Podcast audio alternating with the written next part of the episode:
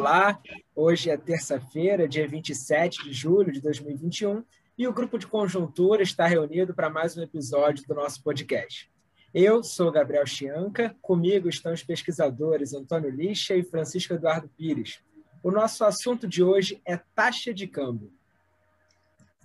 Pois é, desde que começou a pandemia, uma variável que aqui no Brasil tem chamado muita atenção é o valor da taxa de câmbio, por várias razões, até por conta do, de um possível impacto inflacionário. Impossível não, algum impacto que até já teve.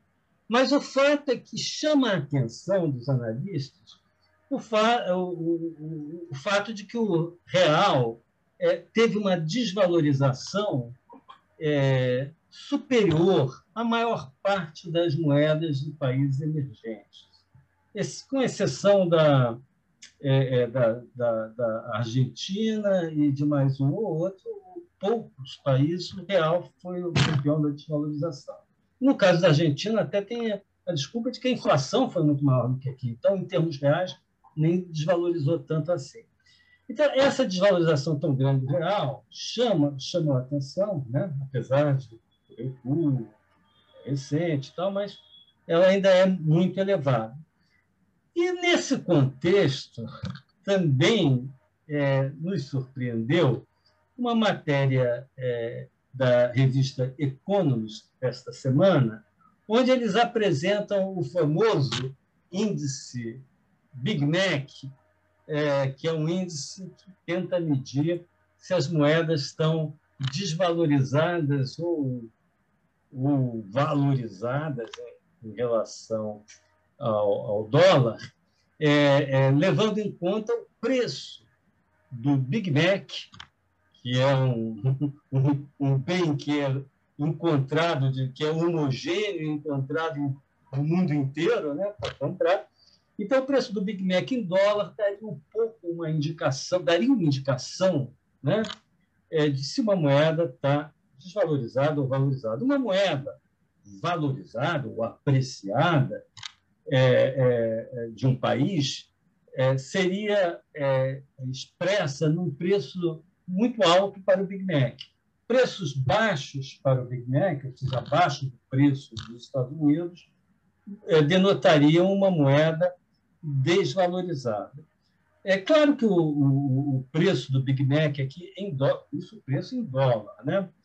Porque um país que tem preços baixos é um país que tem uma moeda depreciada. Um país que tem preços altos tem uma moeda apreciada.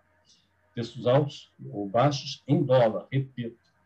No caso do Big Mac, o Big Mac americano custa 5 dólares e 65, o brasileiro 4,36, mais barato americano.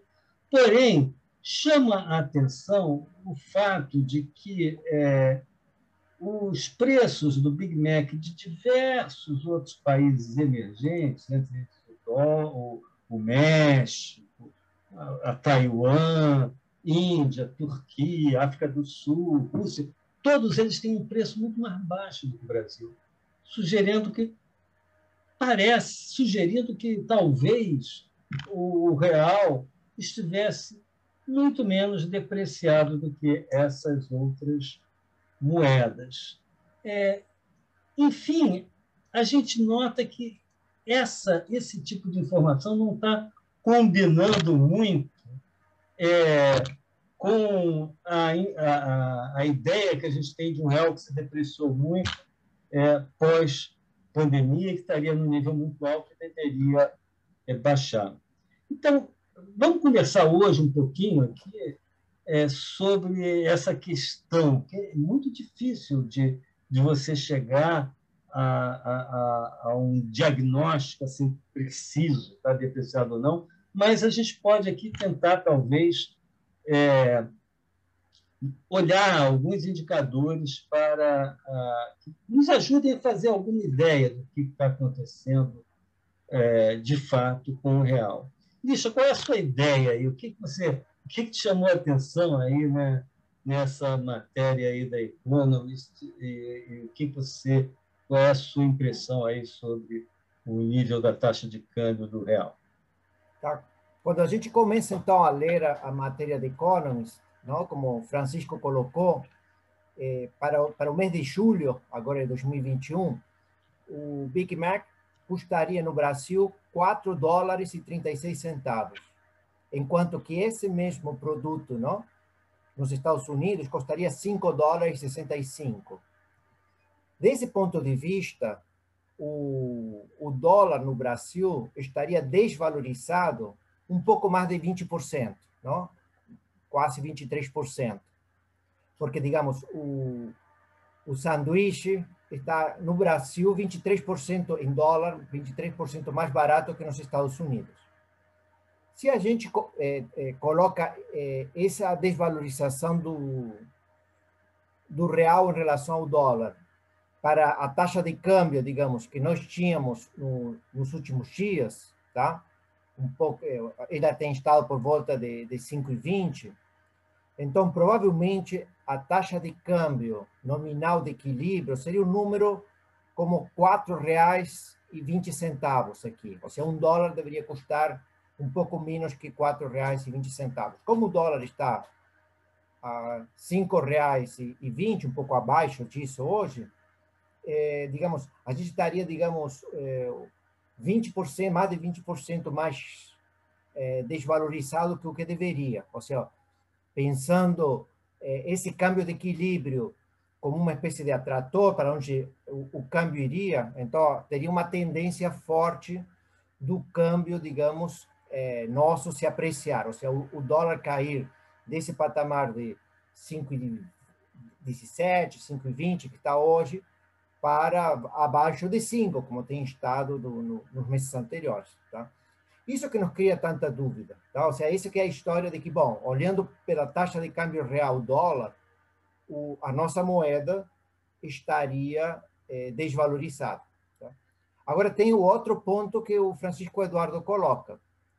O Brasil é, não negocia, ou não faz comércio, ou não tem relações financeiras só com os Estados Unidos. Tá?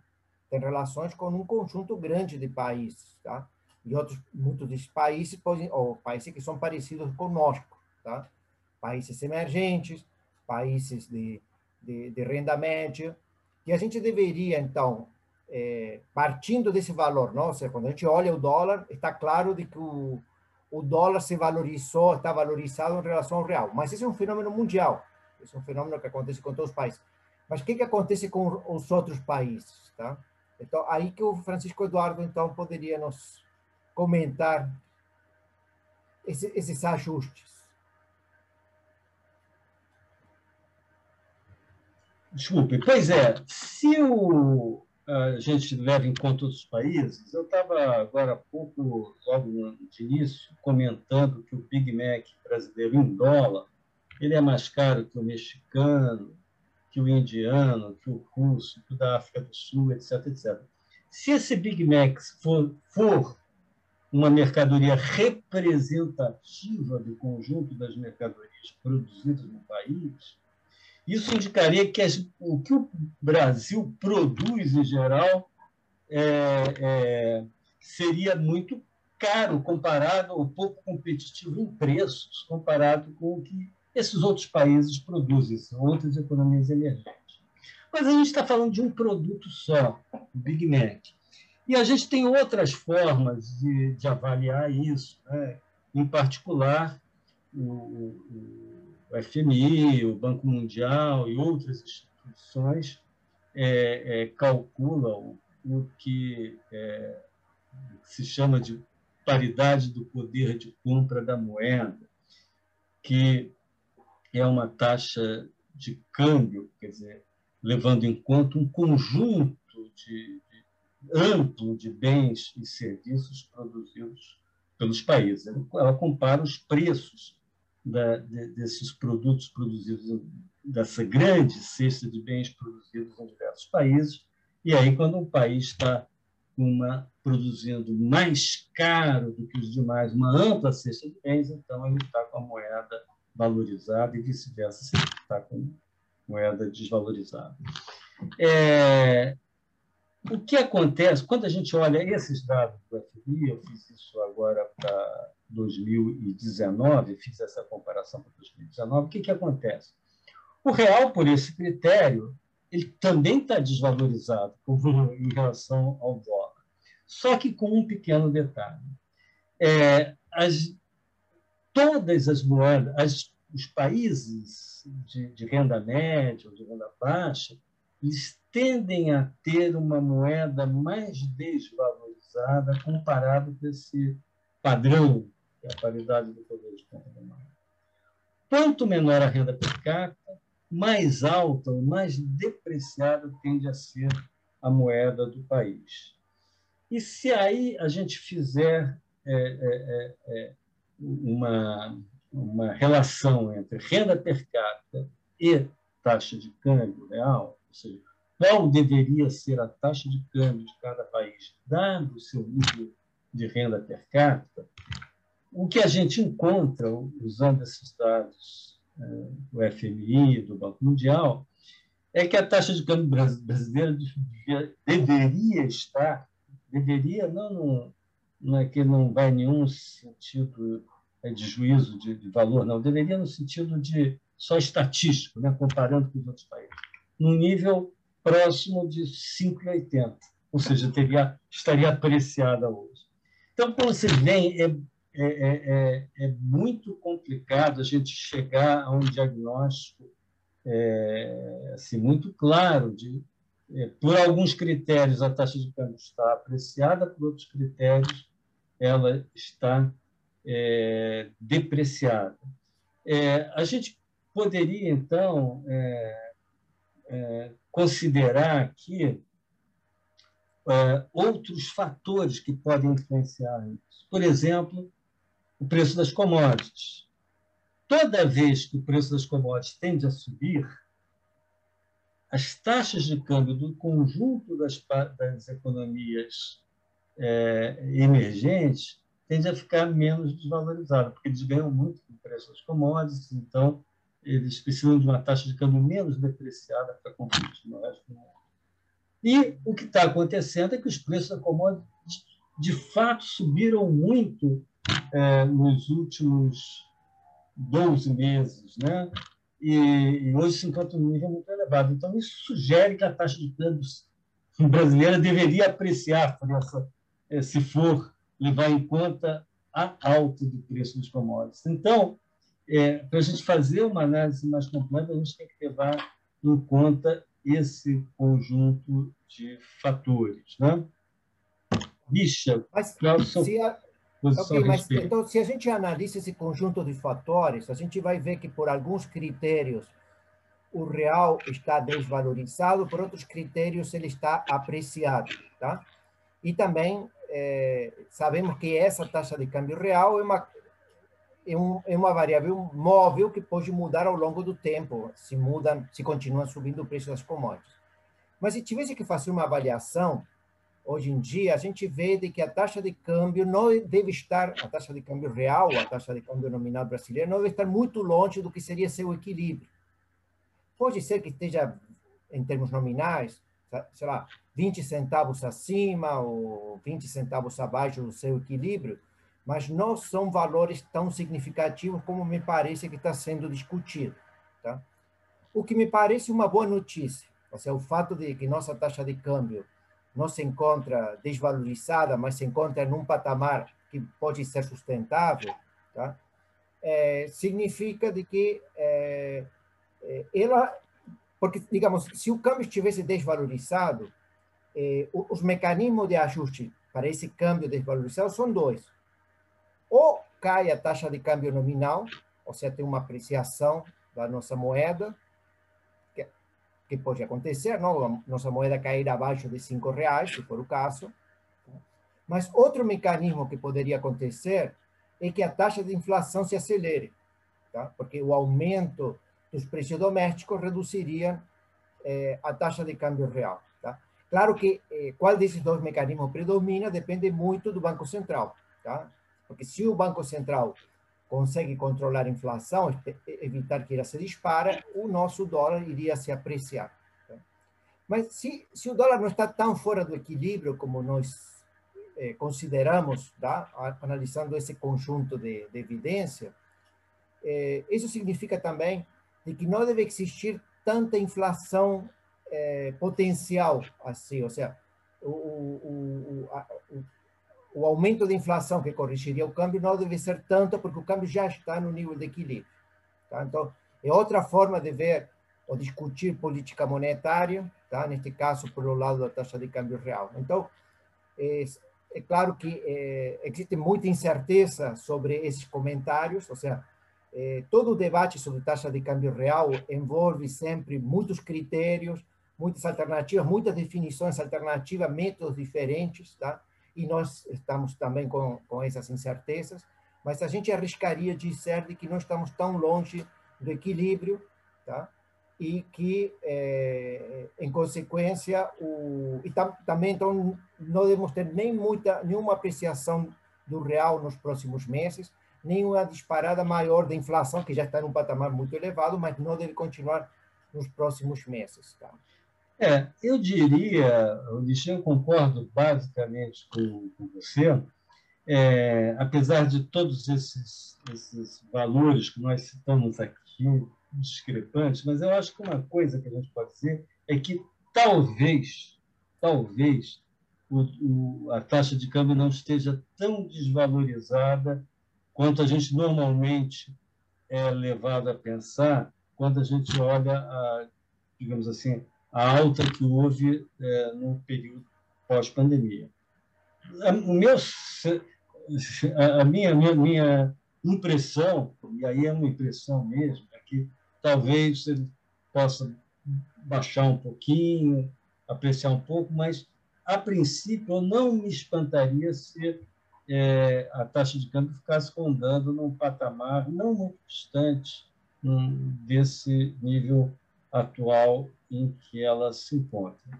Se for isso, eu acho que é uma boa notícia, né, Luiz? Apesar, é, apesar de que é, é, isso, digamos assim, uma redução da taxa de câmbio poderia ajudar no combate à inflação, mas o fato é que a gente tem que considerar que ela já está é, num nível mais baixo do que, que ela atingiu durante boa parte dessa pandemia. Então, nesse sentido, se a pressão sobre os preços que ah, aconteceu ao longo do ano passado, até o início desse ano, etc., se o dólar não sobe mais, se ele se mantém onde ele está, essa pressão provavelmente já está é, se dissipando. Né? Eu imagino, é, eu imagino assim. É, só para, digamos, é, enfatizar teu ponto, Francisco, não? Ou seja, o, o câmbio é, deve ficar nos próximos meses, digamos, mais próximo de 5 e não se aproximar de 4, como nós tínhamos um ano e meio atrás. Tá? Ou seja, esse, uhum. esse, essa taxa de câmbio de de 4, digamos, já ficou para trás, estamos nesse patamar de 5. É claro que durante a pandemia a gente chegou a um dólar quase que de 6, não? bateu em 5,97, sei lá, quase 6. Mas também é, a gente saiu desse patamar. Então, esse patamar por volta de 5, que nos parece um patamar é, pelo, pelo qual é, o câmbio deve se estabilizar no, nos próximos meses. Agora, Ulisses, eu acho também que o câmbio se mostra sensível à política monetária, à taxa de juros. Se a taxa de juros brasileira subir muito, aí eu acho que isso aí vai acabar tendo um efeito de reduzir é, a taxa de câmbio, talvez um pouco mais do que nós estamos falando aqui. Né? Isso aí depende, como você mesmo colocou agora há pouco, da condição da política monetária. Mas, a princípio, eu tendo a concordar com você que me parece mais provável que o câmbio fique em torno de 5 do que em torno de 4 é, no, no futuro próximo. Tá. Eu concluiria dizendo assim que esse câmbio, digamos, por volta de cinco reais, que nos parece o câmbio de, de equilíbrio, está associado a uma política monetária esperada, não, que ela tende a alcançar o, o, o juros neutro no final do ano, uma política fiscal, tá? que, em que a, a relação dívida-PIB se estabiliza ou cai um pouco, e, por outro lado, um nível em que o, o preço das commodities, que já está num patamar elevado, tende a se estabilizar. Então, as premissas que estão por trás desse dólar de equilíbrio a 5 supõem commodities, eh, política monetária e política fiscal mais ou menos no patamar que a gente está percebendo hoje. Essas são as premissas para nossas contas. Pois é, como o câmbio é uma variável é, é, que os economistas têm dificuldade de fazer previsão, a gente, no máximo, que a gente consegue fazer isso, é saber quais são os fatores que influenciam, ter alguns parâmetros que nos é, digam mais ou menos se ela está alta ou baixa por de, determinados critérios, e isso é o que a gente consegue fazer. Vamos continuar acompanhando. Se as condições mudarem, voltaremos a tratar desse tema aqui no podcast daqui do Grupo de Conjuntura. Ficamos por aqui e voltamos com mais um podcast do Grupo de Conjuntura na terça-feira que vem. Até lá!